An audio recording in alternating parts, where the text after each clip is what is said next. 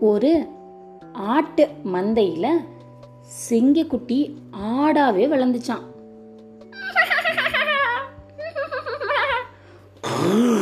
அப்படின்னு கத்த வேண்டிய சிங்கம் அப்படின்னு வளர்ந்துதான். அந்த கதையை பார்க்கலாமா?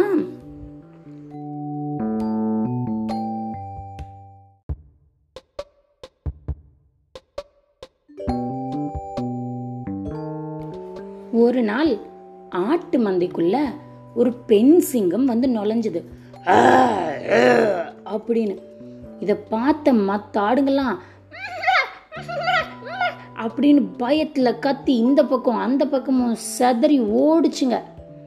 அப்போ அந்த பெண் சிங்கம் ஒரு குட்டியூண்டு சிங்கத்தை ஈன்று எடுத்துட்டு அந்த இடத்துல இறந்து போயிடுச்சு.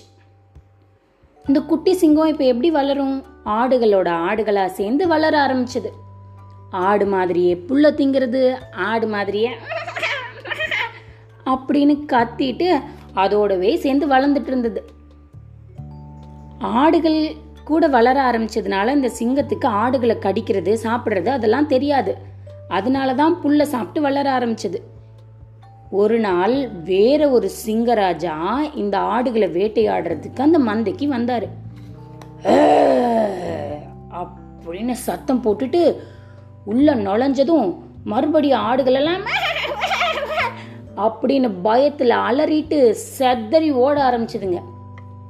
இந்த சிங்க ஆடும் அப்படின்னு கத்திட்டு பயந்து ஓடுது.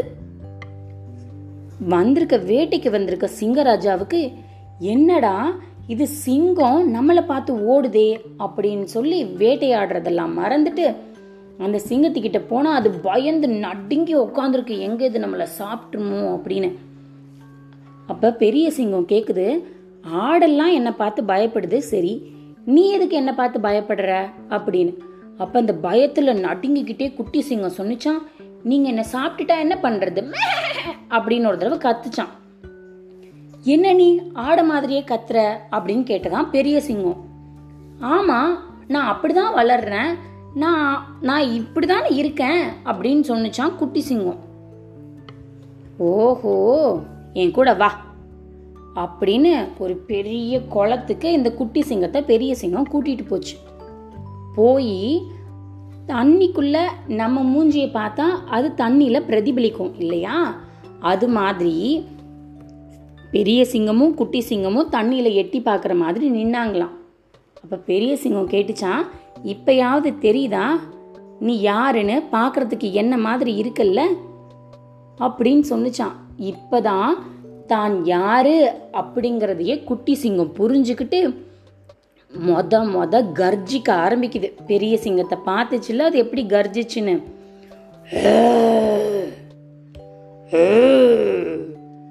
அது மாதிரி கர்ஜிக்க ஆரம்பிக்குது. புதுசா கர்ஜிச்ச உடனே குட்டி சிங்கத்துக்கு அவ்வளவு சந்தோஷம். அதோட கர்ஜனை காடெங்கிலும் எதிரொலிச்சுது.